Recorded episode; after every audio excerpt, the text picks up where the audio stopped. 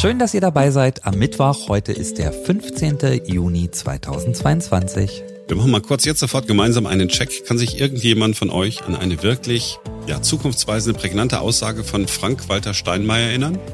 Nein. Irgendeine? Nein? Nein? Ja.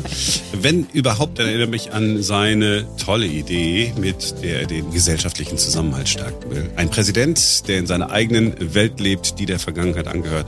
Darüber sprechen wir gleich. Und wie kann man jetzt und sofort etwas dafür tun, dass das Leben deutlich länger wird? Es geht. Es geht mit Fasten. Wir sprechen mit Deutschlands führendem Experten in Sachen Fasten und Ernährung. Wir sind Simone Panteleit, Marc Schubert und Ferenc Reinke und jetzt beginnt ein neuer Tag. Der Bundespräsident der Bundesrepublik Deutschland ist ein Mann, der aus der Zeit gefallen ist. Das wissen wir nicht erst seit gestern. In seiner ganz betulichen Art hat er eine Idee gehabt, muss man sagen. Warum sollten wir nicht junge Menschen verpflichten, mal was für die Gesellschaft zu tun? Ja, und dann machen wir doch an der Stelle mal Stopp und bleiben bei der Frage, Warum sollten wir sie verpflichten?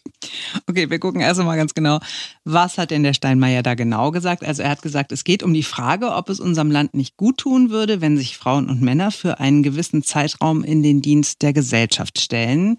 Es muss nicht bei der Bundeswehr sein. Die soziale Pflichtzeit könnte meiner Meinung nach genauso bei der Betreuung von Senioren in Behinderteneinrichtungen oder in obdachlosen Unterkünften äh, geleistet werden. Steinmeier sagt, er habe bewusst Pflichtzeit gesagt. Es müsse kein Jahr sein. Äh, da könne man auch einen anderen Zeitraum wählen. Wichtig sei, den eigenen Horizont zu erweitern und verschiedene Sichtweisen kennenzulernen.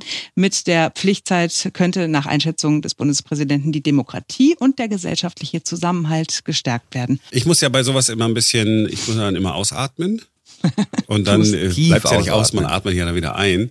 Also ähm, man muss ja ganz ehrlich sagen, in seiner ersten Amtszeit hat er es ja schon nicht geschafft, irgendetwas von Relevanz für die Menschen zu sagen. Ich meine das ganz ernst, ist gar nicht äh, so, so, so blöde dahergesagt. Wir wissen doch alle nicht, was ist von Steinmeiers erster Amtszeit. Ist da irgendwie ein Ruck, muss durch Deutschland gehen? Nee, mhm. das war, das war ein äh, ganz anderer Typ. Aber machen wir es mal konkret. Also junge Menschen sollen was für den gesellschaftlichen Zusammenhalt tun. Ich frage mich, was tut eigentlich diese Gesellschaft für äh, junge Menschen? Ich habe äh, nochmal äh, nachgeguckt, weil wir ja heute drüber sprechen, hat eine Umfrage gegeben vor ein paar Monaten unter 1300 Schulleiterinnen und Schulleitern. 46 Prozent der Schulen haben in Deutschland immer noch kein schnelles Internet. Äh, wenn die mit ihren Eltern in ein anderes Bundesland umziehen, kriegen wir es immer noch nicht hin, dass die Schulsysteme irgendwie so parallel laufen, dass die ganzen einzelnen Abschlüsse anerkannt werden. OECD-Studie haben wir auch schon äh, tausendmal gehört. Die Bildungschancen in Deutschland hängen hier bei uns stärker vom Einkommen der Eltern ab als anderswo. Hier bei uns dauert es im Schnitt sechs Generationen lang, bis jemand, der in ärmeren Verhältnissen äh, geboren worden ist, ein mittleres Einkommen erreicht. In Dänemark und in skandinavischen Staaten sind es nur zwei bis drei Generationen oder anders gesagt, je reicher die Eltern sind, desto besser ist die Chance, das Abi zu machen. Mhm. So viel mal zum gesellschaftlichen Zusammenhalt. Ja, wenn alte und äh, in Steinmeiers Fall sehr alte Politiker es nicht schaffen, Kindern und Jugendlichen noch halbwegs vernünftige Schulen und Schulsysteme äh, hinzustellen, dann sollten dieselben alten Männer und Frauen äh, nichts von Zusammenhalt faseln.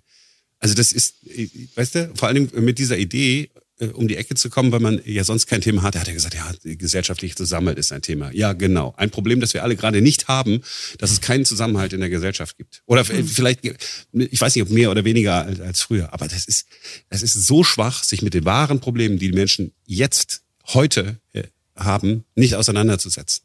Das ist noch schwächer, weil es ja tatsächlich wirklich andere Sorgen und Probleme gibt. Mhm. Habe ich auch mal nachgeguckt. 45 Prozent der 15- bis 30-Jährigen sagen, dass sie Angst vor der Zukunft haben. 41 Prozent sagen, äh, das ist eine Umfrage aus Corona-Zeiten natürlich, sie fühlten sich durch Corona psychisch besonders belastet. Wir haben sie psychisch besonders äh, belastet. Wir haben die Schulen geschlossen. Wir sind mit Ordnungsämtern und Polizisten durch Parks gefahren und haben die Zusammenrottung äh, von äh, äh, Jugendgruppen von vier bis fünf Leuten, die sich äh, eine Flasche Bier geteilt haben, äh, aufgelöst. Hier noch eine Statistik gemacht vor Corona. Was macht dir persönlich am meisten Angst? Die Befragten waren 15 bis 25 Jahre alt. Mhm. 71 Prozent haben Angst vor Umweltverschmutzung, 66 Prozent vor Terroranschlägen, 65 Prozent vor dem Klimawandel. Mehr als die Hälfte, 52 Prozent, machen sich Sorgen um die wirtschaftliche Lage beziehungsweise steigende Armut. Das sind Ängste, die junge Menschen in Deutschland haben. Und unsere Antwort auf diese Ängste ist, ach, ich glaube, ihr müsstet mal für einen gesellschaftlichen Zusammenhalt irgendwen füttern gehen im, im Altersheim. diese Sozialbetulichkeit aus dem vergangenen, sagen wir vorvergangenen Jahrhundert, was, das kann doch nicht, das kann doch nicht das, die Lösung der Probleme sein. Ja, vor allen Dingen, also die Denke ist ja, die jüngere Generation würde der Älteren irgendwas schulden. Ne? Und ja. also und man betrachtet sie halt auch nicht auf Augenhöhe, sondern das ist so Verfügungsmasse. Mit denen kann man jetzt irgendwas machen, die sollen sich mal irgendwie anstrengen, sollen mal was ordentliches leisten und dann dürfen sie erst ins Leben starten. Also den Gedanken finde ich auch schwierig, ja. Und sie sind billige Arbeitskräfte. Ja. Das ist tatsächlich, ne? wenn man sich die Bereiche mal anguckt, sind alles Bereiche, die schlecht bezahlt sind, mhm. wo sich der Bundespräsident so vorstellt, wo die jungen Leute arbeiten gehen sollen. Ja, oder ihr soziales Jahr machen sollen. Wenn wir von Zusammenhalt äh, und Demokratie stärken äh, reden, mache ich doch mal einen anderen Vorschlag. Alle, die in Rente gehen, müssen zusätzlich diesen sozialen äh, Dienst leisten. Sonst gibt es einen Abzug bei der Rente. Stärkt auch den Zusammenhalt. ja, und macht den Betrieben, jetzt wegen Fachkräftemangel, den wir ja haben, nicht die Probleme und zwingt auch junge Menschen, die jetzt ihr Leben in die Hand nehmen sollen, nicht in irgendwelche sozialen Dienste, äh, wollen vielleicht was ganz anderes lernen, sitzen dann irgendwo rum und steigen jetzt aber später ins Berufsleben ein, weil wir ja von denen sowas abverlangt haben für den äh, sozialen Zusammenhalt. Dann haben sie es nämlich noch ein bisschen schwerer, äh, um Geld anzusparen äh, für ein Eigenheim, das sie sich eh kaum noch äh, leisten können und und haben es noch ein bisschen schwerer, beruflich nach vorne zu kommen im Vergleich zu den äh, Menschen in anderen europäischen Ländern. Weißt du, wenn, wenn ich wirklich, wenn ich wirklich was für den gesellschaftlichen Zusammenhalt tun will, Europa, mhm. damit kannst du im Steinmeier auch kommen. Ja, tu mal was für Europa. Hat er jetzt nur nicht erwähnt. Wir können doch alle Schülerinnen und Schüler zu was anderem verpflichten. Alle müssen für ein paar Monate, zwei, drei Monate ins Ausland. Und weißt du, was wir dann machen? Die Gesellschaft zahlt's. Wir zahlen's. Aus Steuermitteln zahlen wir jedem Schüler einen Auslandsaufenthalt. Das wäre doch, das wäre doch mal ein Ansatz. Nein, stattdessen schwurbelt äh, dieser alte Mann und trägt nichts bei zu, zu Lösung irgendwelcher Probleme. Digitalisierung, äh, Deutschland äh, im, im Rückstand äh, bei, bei der Technologie und, und, und. Das ist etwas, das ist nicht nur, ich, mich ärgert das so sehr. Das tut mir auch ein bisschen weh, weil es A, ungerecht ist, Simone, du hast das gesagt, von oben herab hm. immer die, ja, die jungen Leute. Also die, wenn ich das höre, die jungen Leute von heute, so hat meine Großmutter schon gesprochen wahrscheinlich die Großmutter von ihr auch, aber das wirst du von mir nicht hören. Hm. Solltest du es von mir hören, musst du sofort den Kontakt abbrechen, Simone. okay, äh, jetzt ich, ja. Also ich habe ja drei Kinder in dem Alter, die das unmittelbar betreffen würde. Also die älteste mhm. Tochter ist 20, die zweite ist 19 und der Sohn ist 18. Wir sind eine Patchwork-Familie. Ich war nicht dauerschwanger, nur äh, kleiner Seitenaspekt. Ähm, so, und die, äh, glaube, wären schon auch bereit, so ein freiwilliges soziales Jahr zu machen.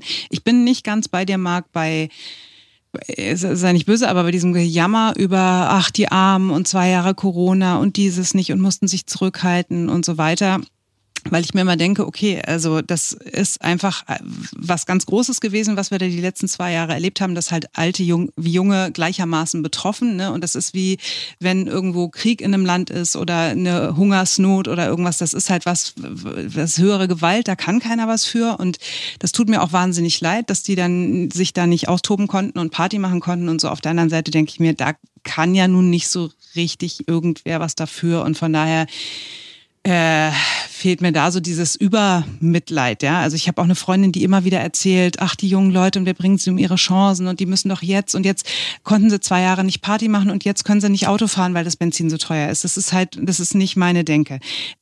Ich würde tatsächlich überhaupt niemanden verpflichten, irgendwas zu tun. Also weder junge Leute noch Menschen, die ihr ganzes Leben lang gearbeitet haben. Es gibt ganz viele tolle Möglichkeiten, sich zu engagieren. Mein Neffe zum Beispiel hat so ein freiwilliges äh, ökologisches Jahr gemacht. Im Harz hat er rumgesessen ein Jahr lang. Äh, die Tochter einer Freundin hat ein freiwilliges soziales Jahr gemacht. Also das Engagement dieser jungen Leute ist ja da.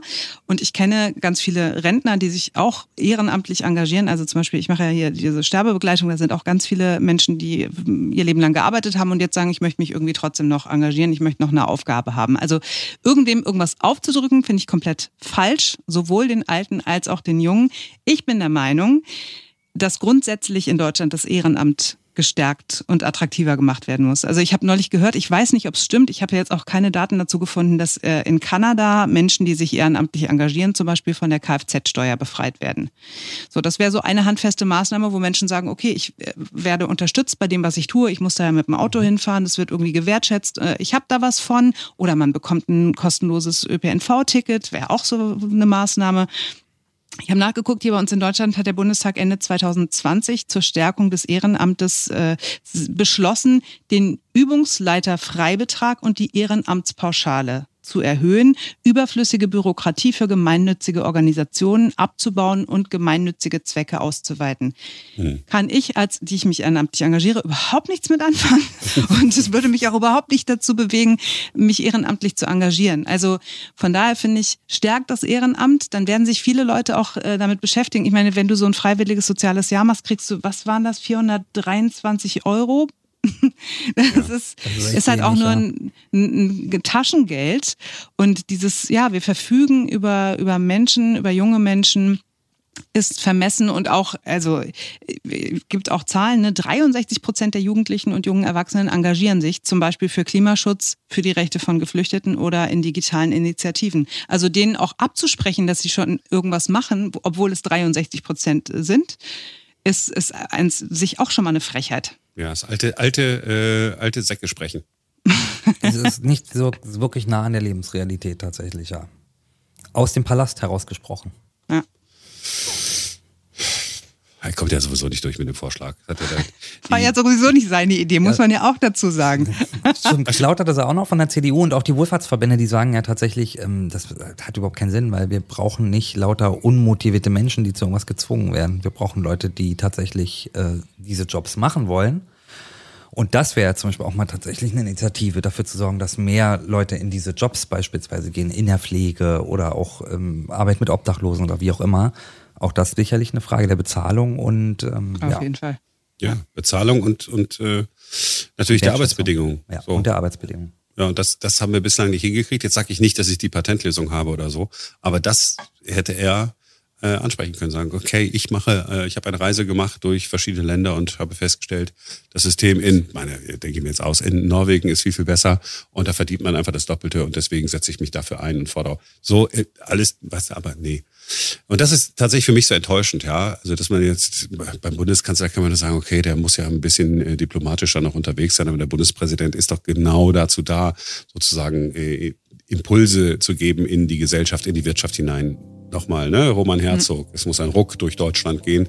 Ein, ein Satz, der ja ein, ein ganzes Jahrzehnt geprägt hat. Und wenn ich hier auf dem Posten sitze, ähm, also ich würde mir fast wünschen, der Job, den der hätte, wäre ehrenamtlich, also, dann würde er ihn nicht machen, glaube ich. ja, genau, dann würde er den nämlich nicht machen. Und äh, ich hätte aber ein besseres Gefühl, da wäre mir egal. Wir sagen ja, wie es kostet uns nichts.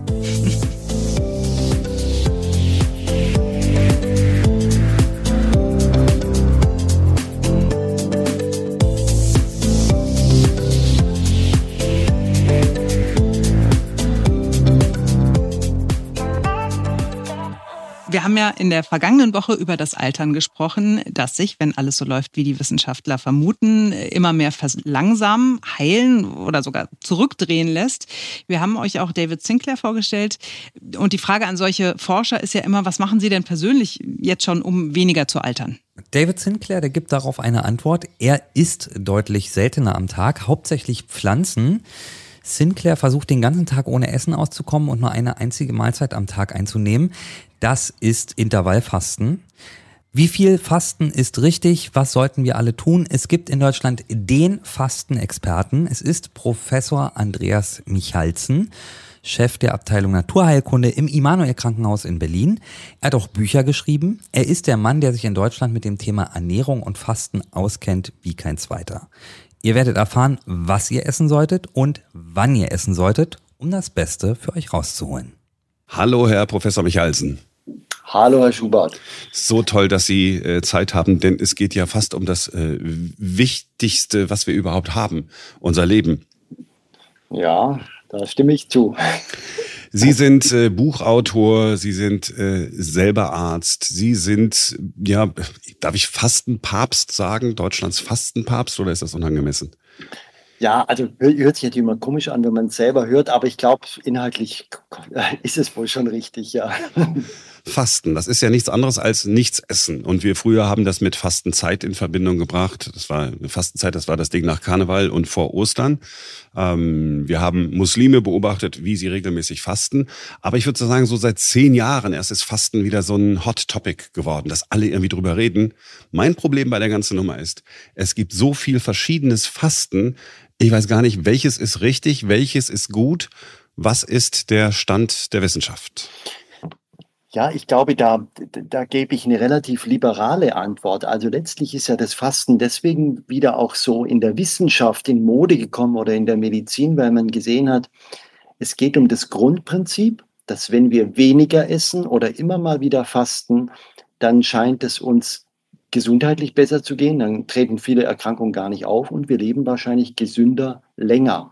Aber diese Forschung hat auch gezeigt, dass es wahrscheinlich gar nicht so wichtig ist, mit welcher Technik oder Methode man das erreicht. Klar, es gibt Traditionen und äh, es gibt äh, Kulturen und äh, ja, und da gibt es die christliche Fastenzeit und Ramadan und Buchinger und alles.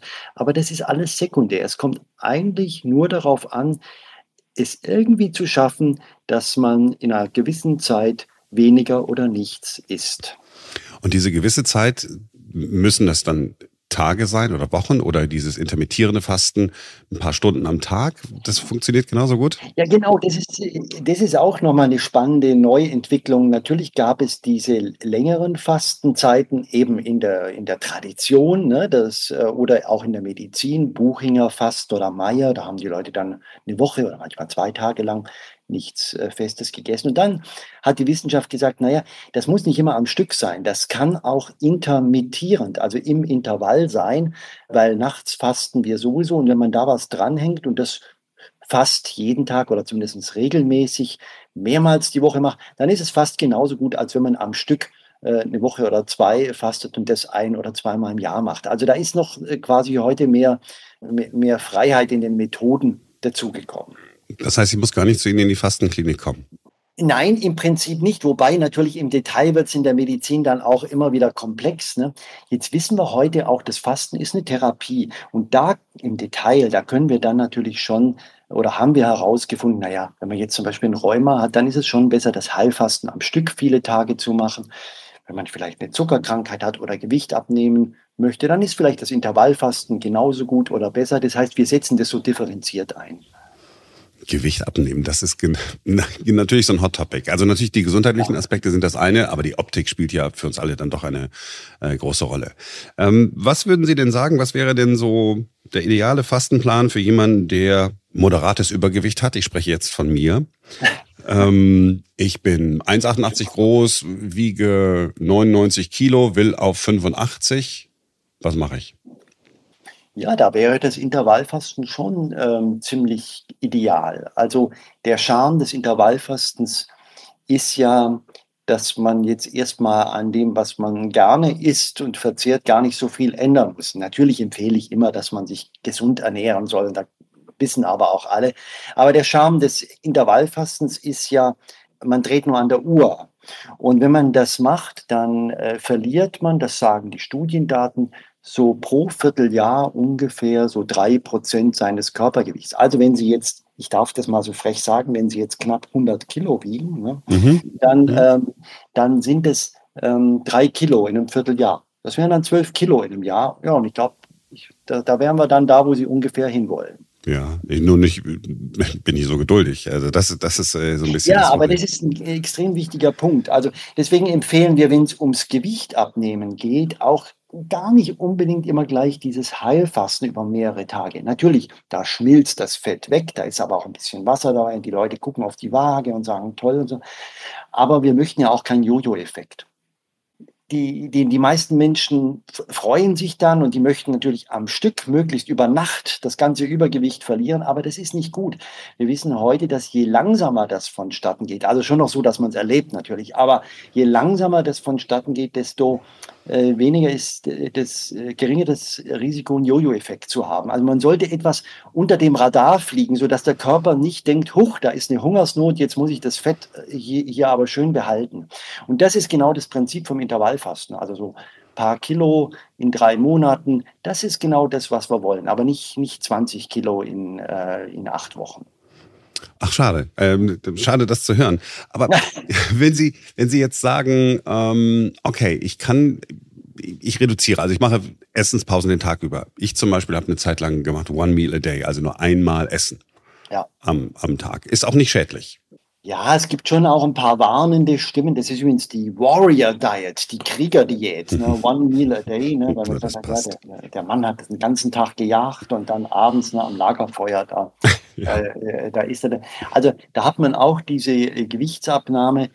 Aber das ist, sagen wir mal, die radikalste Form des Intervallfastens. Also ich würde schon denken, dass man mit diesem 16 zu 8 oder 14 zu 10, das heißt also bei 14 zu 10 beispielsweise, man futtert eben alles in einer 10-Stunden-Zeitperiode, dass das wahrscheinlich auch für den langfristigen Alltag am besten ist. Weil das schafft man, das kann man irgendwie hinkriegen und so eine einmal am Tag nur essen, das schafft man nicht sein, lang, sein ganzes Leben lang. Ja, aber ich habe das schon ein paar Tage geschafft. Ich trinke dann einfach unfassbar viel Kaffee. Das hilft mir äh, sehr. Das, wenn Sie sagen, genau so möchte ich es nicht haben, Herr Schubert. Nee, nee, nee, ist nicht, äh, ist nicht verkehrt. Also der Kaffee ist ja rehabilitiert und die Studien, die eben zeigen, dass der unter anderem anscheinend auch gesundes Leben verlängert und vor vielen Erkrankungen schützt, die zeigen erstaunlicherweise, dass man da durchaus auch vier bis sechs Tassen am Tag trinken kann. Ich weiß nicht, ob, ob da Ihr Limit schon erreicht ist. Aber, Nein. Ah, ja, ja, also wenn es da über vier geht, dann, ja, dann würde ich vielleicht auch aufhören. Ja, alles gut. Jetzt haben Sie gesagt, jeder weiß ja, ähm, dass man sich gesund ernähren soll. Das sagen Sie so daher. Denn ich habe, wenn man im Internet unterwegs ist, habe heute nochmal geguckt, der Begriff Fasten, also nur das deutsche Wort, 139 Millionen Millionen Einträge bei Google. Ja, ja. Und wenn man sich, ich weiß nicht, ob Sie sich das antun, bei YouTube so durchklickt, da gibt es die einen, die sagen, total Whole Food, plant-based, vegane Ernährung ohne jedes pflanzliche Öl. Pflanzliche Öle sind schädlich. Die nächsten sagen auf jeden Fall Olivenöl. Ganz andere sagen, gar keine Kohlenhydrate mehr. Bitte möglichst wenig Kohlenhydrate, dafür unfassbar viel Fett. Da sind wir nämlich genau bei dem, bei dem nächsten Ding. Ich weiß, ich weiß wirklich nicht, wem ich da glauben kann. Ja, genau. Das ist sehr ähm, unglücklich, was da passiert ist mit diesen unendlichen äh, Ernährungs- und Diätdiskussionen. Aber es ist schon so, dass sich eigentlich der, der Kern der Wissenschaft, der sich eigentlich schon einig. Natürlich gibt es am Rand immer irgendwelche Besserwisser oder Leute, die irgendwas verkaufen wollen.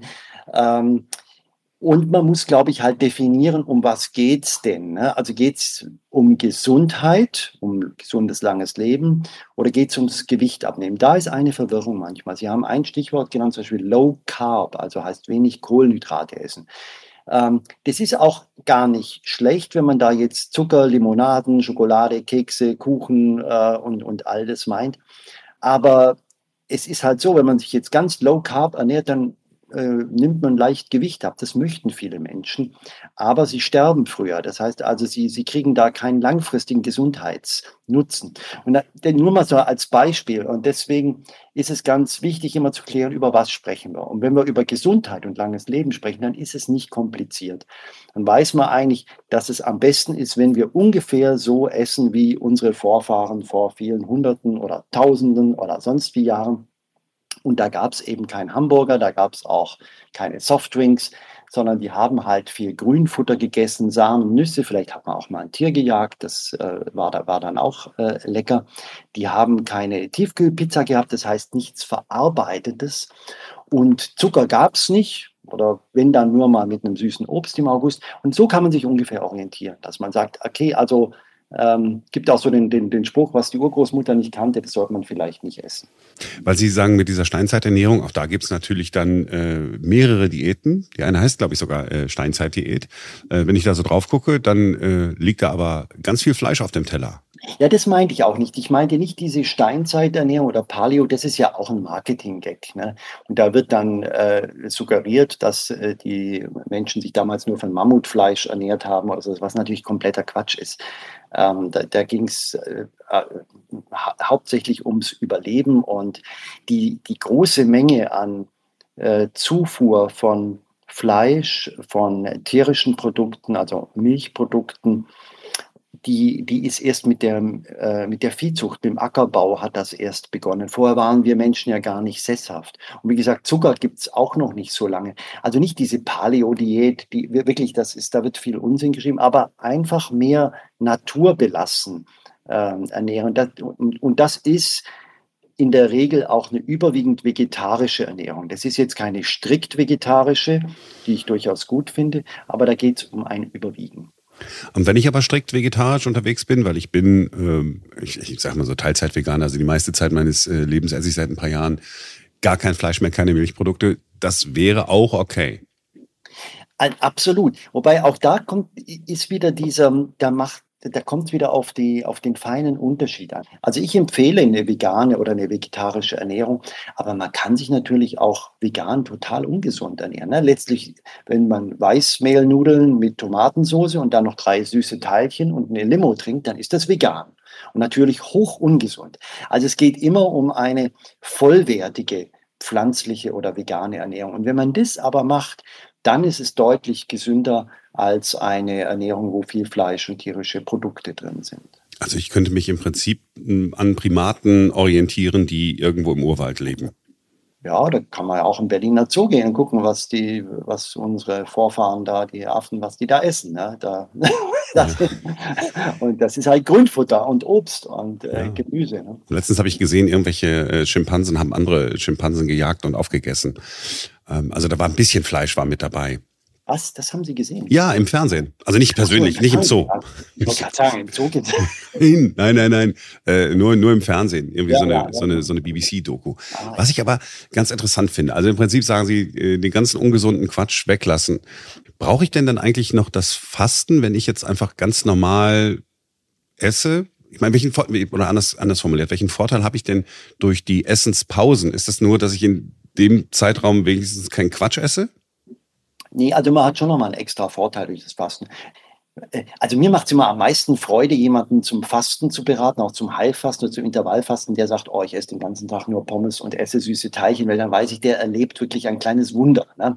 Und wenn der schon sich ganz gesund ernährt, ja, dann weiß ich, okay, dem geht es auch besser, aber es wird jetzt nicht an Wunder grenzen. Aber die Effekte sind sozusagen schon nochmal unterschiedlich. Und das, das große Ding, was halt beim Fasten passiert, ist, dass die Zellen äh, sich selber reinigen, das nennen wir Autophagie, und dass die Zellen und äh, auch, auch äh, das genetische Material sich repariert. Und das passiert tatsächlich vor allem beim Fasten. Also da, da macht es nicht so einen Unterschied, ob man sich jetzt sehr gesund ernährt oder nicht, sondern da geht es wirklich ums Fasten. Fasten ist nicht gleich Scheinfasten. Ist Scheinfasten das, was, was das Wort so sagt? Es sieht so aus, als würde man fasten, aber man fastet gar nicht. Ja, das Wort ist eine unglückliche Übersetzung von dem Wort Fasting Mimicking Diet ähm, aus den USA von Professor Walter Longo, ganz renommierter Fastenforscher, entwickelt.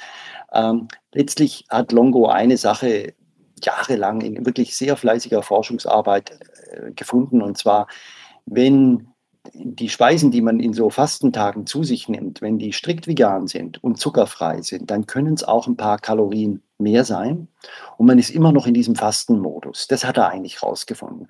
Und dann hat er halt gesagt, okay, der ist auch Amerikaner, der, der hat uns auch besucht und hat dann gesagt, ja, ihr verrückten Deutschen, ihr mögt gern fasten, aber in, in Amerika findet das wirklich keiner irgendwie schön.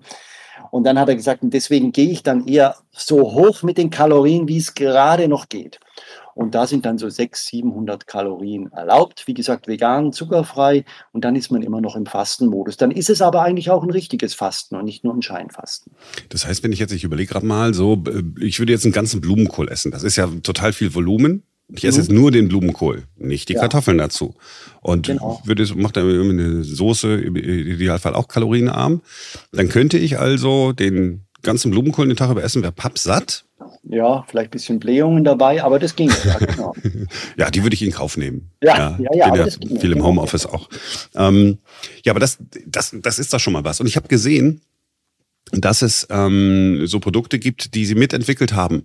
Also, dass man sozusagen sich so ein, so ein, ein äh, Set bestellen kann. Haben Sie keine Angst, Sie dürfen gerne äh, Werbung dafür machen. Ja, ja. Ja, also, nee, da, da, da, äh, sagen wir so, da rede ich auch durchaus gern drüber. Das war ja auch ein, ein Hintergedanke, den wir hatten, weil wir, wir haben einfach viel Fastenforschung gemacht, haben gesehen, das hat tolle Effekte. So. Und jetzt ist es aber tatsächlich so, dass wenn man das zu Hause macht ähm, dann fällt es einem nicht immer ganz so leicht. Ne? In so einer Klinik, da ist es natürlich einfacher, da wird ja alles vorgegeben. Und da fand ich das Konzept von Longo schon sehr interessant, also von dieser Fasting Mimicking Diet höher zu gehen. Und dann war es ein naheliegender Gedanke zu gucken, was zusammenzustellen, dass die äh, dass die Speisen eben auch vegan und zuckerarm sind und dass die trotzdem wohlschmeckend sind und dass das, wie man heute so sagt, convenient ist. Also eben, man muss da nicht lange eine Suppe kochen, sondern man übergießt das mit Wasser und hat das. Und deswegen haben wir das dann entwickelt. Das Wichtigste oder zumindest ein wichtiger Teil dieser Entwicklung war aber auch eine App, weil es geht beim Fasten einfach auch viel darum, gut informiert zu sein. Und äh, das kann man natürlich in Büchern nachlesen. Ich habe ja auch ein Buch geschrieben, aber Bücher kommen so ein bisschen aus der Mode. Und deswegen haben wir gesagt, da machen wir eine App. Ne? Dann kann sich da jeder durchklicken. Und wenn er mal Kopfschmerzen hat beim Fasten oder wenn ihm was komisch vorkommt, dann, dann findet er eine schnelle Antwort.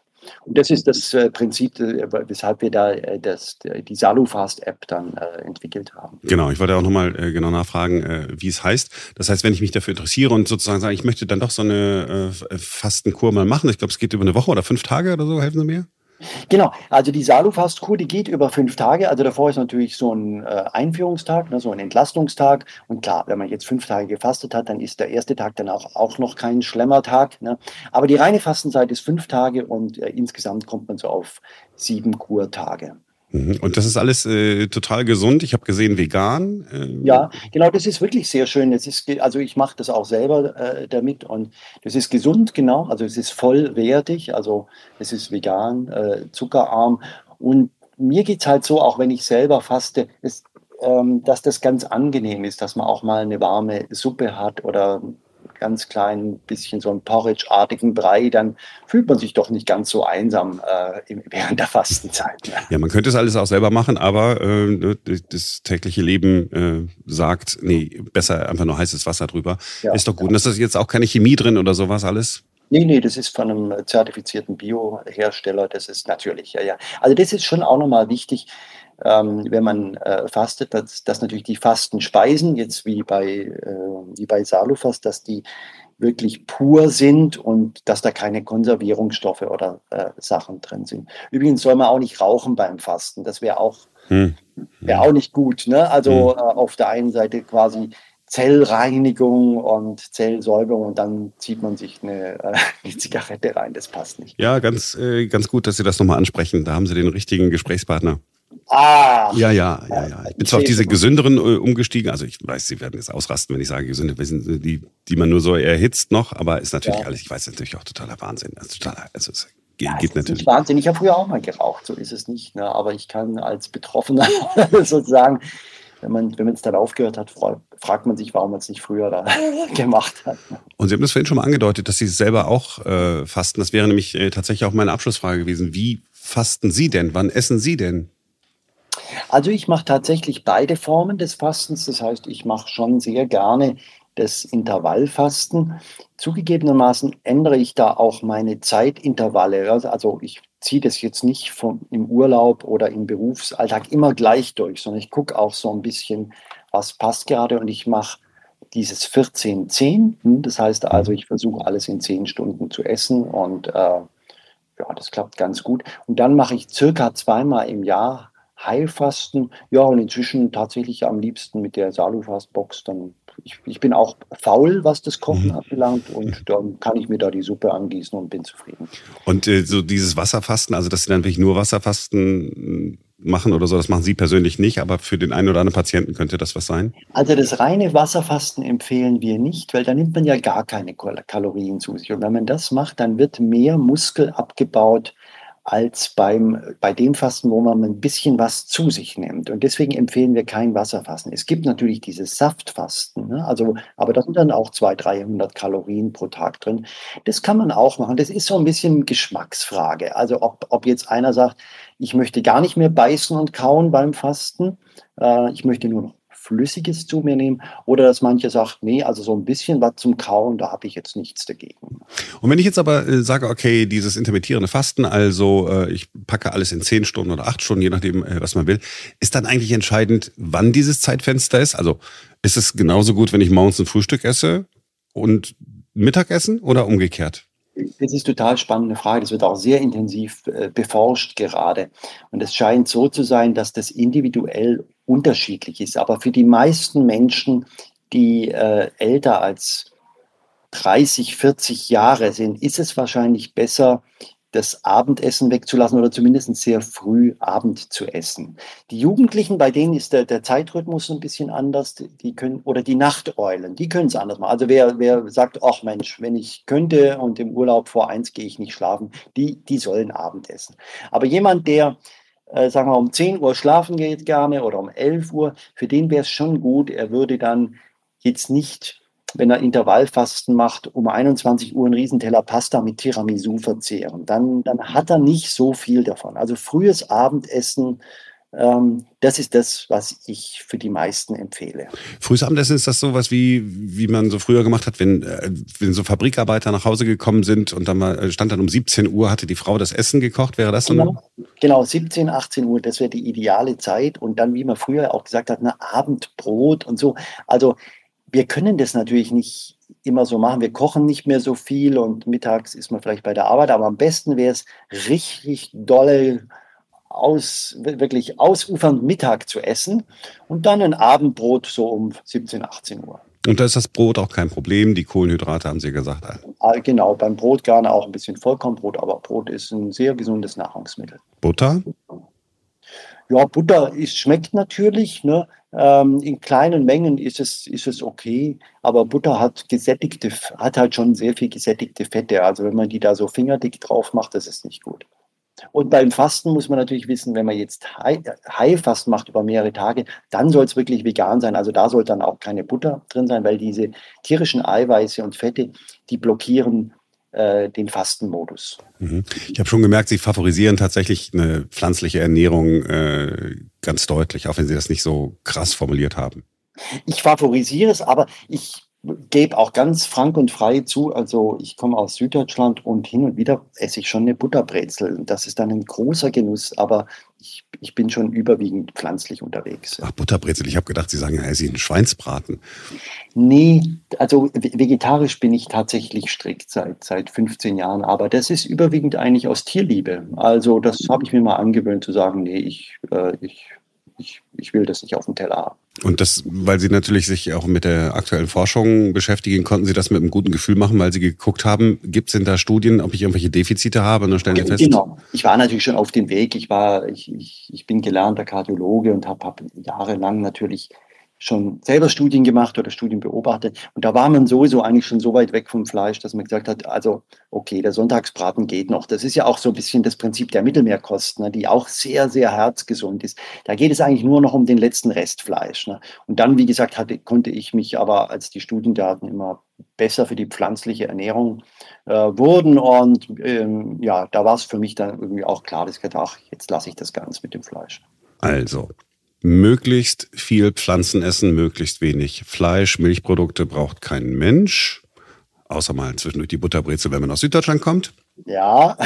Äh, mittags reinhauen, gern auch morgens, abends äh, mit Schlag 17 Uhr, wenn man nach dem Tatort ins Bett geht, einfach nichts mehr essen und im Ideal und keine Snacks und so. Ah, Snacken ist schlecht. Snacken ist ganz schlecht. Okay. Und, die, und die bittere Nachricht ist natürlich, wenn man über 16,8 oder 14,10 redet und sagt nach 17, 18 Uhr keine Kalorien, da gehört das Bier auch dazu. Das haben Sie, Sie kennen mich gar nicht, aber Sie erreichen mich durchaus. es tut mir auch mal leid, dass ich das so aussprechen muss, aber es nützt ja nichts. Ne? Das ja. ist ja wissenschaftlich, muss ich da ja sauber bleiben. Ja, und ja, ja, gehört auch dazu. Und, und, und, und, ein Glas Rotwein, dann zum Essen wäre das okay, aber dann nicht danach. Also Alkohol wird jetzt von der Medizin wirklich gar nicht als gesund erachtet. Das heißt also, es wird jetzt auch nicht gesagt, man soll ein Gläschen Wein trinken, dann tut man sich was Gutes für die Gesundheit. Aber wenn es die kleine Menge ist, dann, dann ist es auch okay. Und dann sollte man es eher wie die Mittelmeerländer machen, die trinken das zum Essen. Dann hat der, hat der Alkohol noch einen besseren, äh, günstigeren Effekt auf die Gesundheit. Oh ja, die Abende werden sich drastisch ändern, wenn man sich äh, an ihre Empfehlungen hält. Ist aber ja, ja liegt auf der Hand. Ich meine, das weiß ja auch jeder. Das weiß ja jeder, dass es nicht vernünftig ja. ist. Also, ne, aber es, äh, ich hatte es, ich hatte, ich hatte es tatsächlich jetzt überhaupt nicht mehr mit auf dem Schirm. Ja. Ähm, Ja, wie gesagt, also wenn jetzt eine einzelne Kalorie mal vorbeiflutscht, das ist jetzt, da, da, muss man jetzt auch gleich nicht Panik kriegen. Also ein kleines Glas alkoholfreies Bier, da würde ich ja noch ein Auge zudrücken und so. Und also jetzt beim Fast, was das Fastenintervall anbelangt. Na, und grundsätzlich jetzt Thema Alkohol, da gibt es ja wirklich inzwischen sehr gutes alkoholfreies Bier und auch zunehmend äh, tolle andere alkoholfreien Getränke. Ich glaube, das ist nicht mehr so ein Thema. Ja, sagen Sie so. Ähm, ja, cool. Also ich, ich fand das immer spannend und ich fand es so wichtig, dass ich das von Ihnen irgendwie höre, weil wenn ich mir diese ganzen äh, Amerikaner angucke, die alle irgendwie so ihre eigenen Programme haben und äh, Werbung für sich selber irgendwie machen, da weiß man eben nicht, wem man dann irgendwie vertrauen kann. Und bei Ihnen ist das irgendwie was anderes. Sie sind da so unabhängig und ich musste Sie ja nötigen, von Ihrem Produkt zu erzählen. Also insofern äh, ist das ein ganz anderes Vertrauensverhältnis, das ich dann habe zu Ihnen. Ja, das ist mir auch wichtig. Also ich denke auch klar, da wird einfach wahnsinnig viel, ähm, da, man kann sehr viel Geld mit Ernährung verdienen. Ne? Das ist halt so. Ne? Und mhm. deswegen muss man da ein bisschen aufpassen. So, ich danke Ihnen für heute und vielleicht haben Sie Lust, irgendwann mit mir mal über Nahrungsergänzungsmittel zu sprechen. Auch sehr gerne. Ist auch ein sehr spannendes Thema. Da bin ich zwar auch ein bisschen kritisch, aber, äh, aber es gibt auch ein paar kleine Perlen darunter. Ja, weil nämlich dieser, ähm, dieser äh, Langlebigkeitsforscher in den USA, David Sinclair von Harvard, ja, ja. Ähm, der nimmt ja so ein paar Sachen. Und ja. da wäre es doch cool, wenn wir irgendwie in den, in den nächsten Tagen vielleicht nochmal die Gelegenheit haben zu gucken, was ist denn das, was der da so nimmt? Ist das etwas, was mir schaden kann? Ist das etwas, was möglicherweise sogar wirklich was bringt? Total gerne. Über das David Sinclair und Kollegen können wir sehr gerne sprechen. Das ist super, da freue ich mich. Also, danke für Ihre Zeit heute. Ja, gerne, Herr Schubert. Hat Spaß gemacht. Vielleicht, um das nochmal klar zu sagen, ist wirklich keine bezahlte Werbung für das Programm gewesen. Ich glaube, es war ihm sogar ein bisschen unangenehm, dass ich ihn äh, danach gefragt habe. Aber wir wollten euch sagen, dass es äh, dieses Fastenprogramm gibt, an dem er mitgearbeitet hat, weil es ja doch eine Hilfe sein könnte. Alle Infos dazu findet ihr in den Show Notes. Simone, ja. ähm, Fleischlose Ernährung. Ja.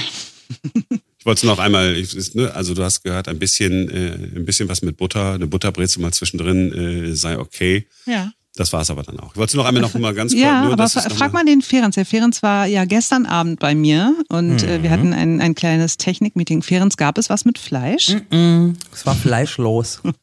ja, und es war lecker. Genau, es war sehr lecker. Weil Simone genau wusste, dass Ferenc uns erzählte, boah, was hat man einen schönen Schweinebraten bei Simone. Mal wieder. Schweinebraten hätte, Schweinebraten hätte ich auch genommen. so ist das nicht.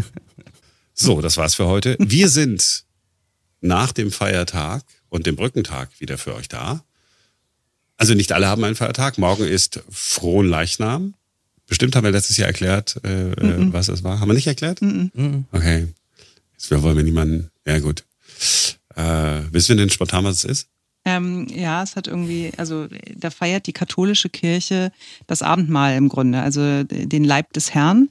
Martin Luther fand es total blöd, hat sich darüber aufgeregt, ähm, weil man dann so teilweise die Hostie irgendwie durch die Straßen getragen hat und äh, meinte, man, das macht man nicht mit dem Leib Christi. Und deswegen haben die äh, Protestanten und die Katholiken sich auch in dem Punkt nicht so richtig gut verstanden.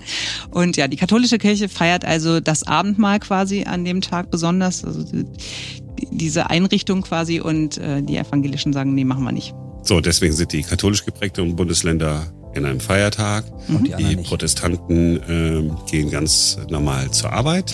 Mist. Aber äh, auch am nächsten Montag ist ein neuer Tag und dann sind wir wieder für euch da. Bis dann. Tschüss.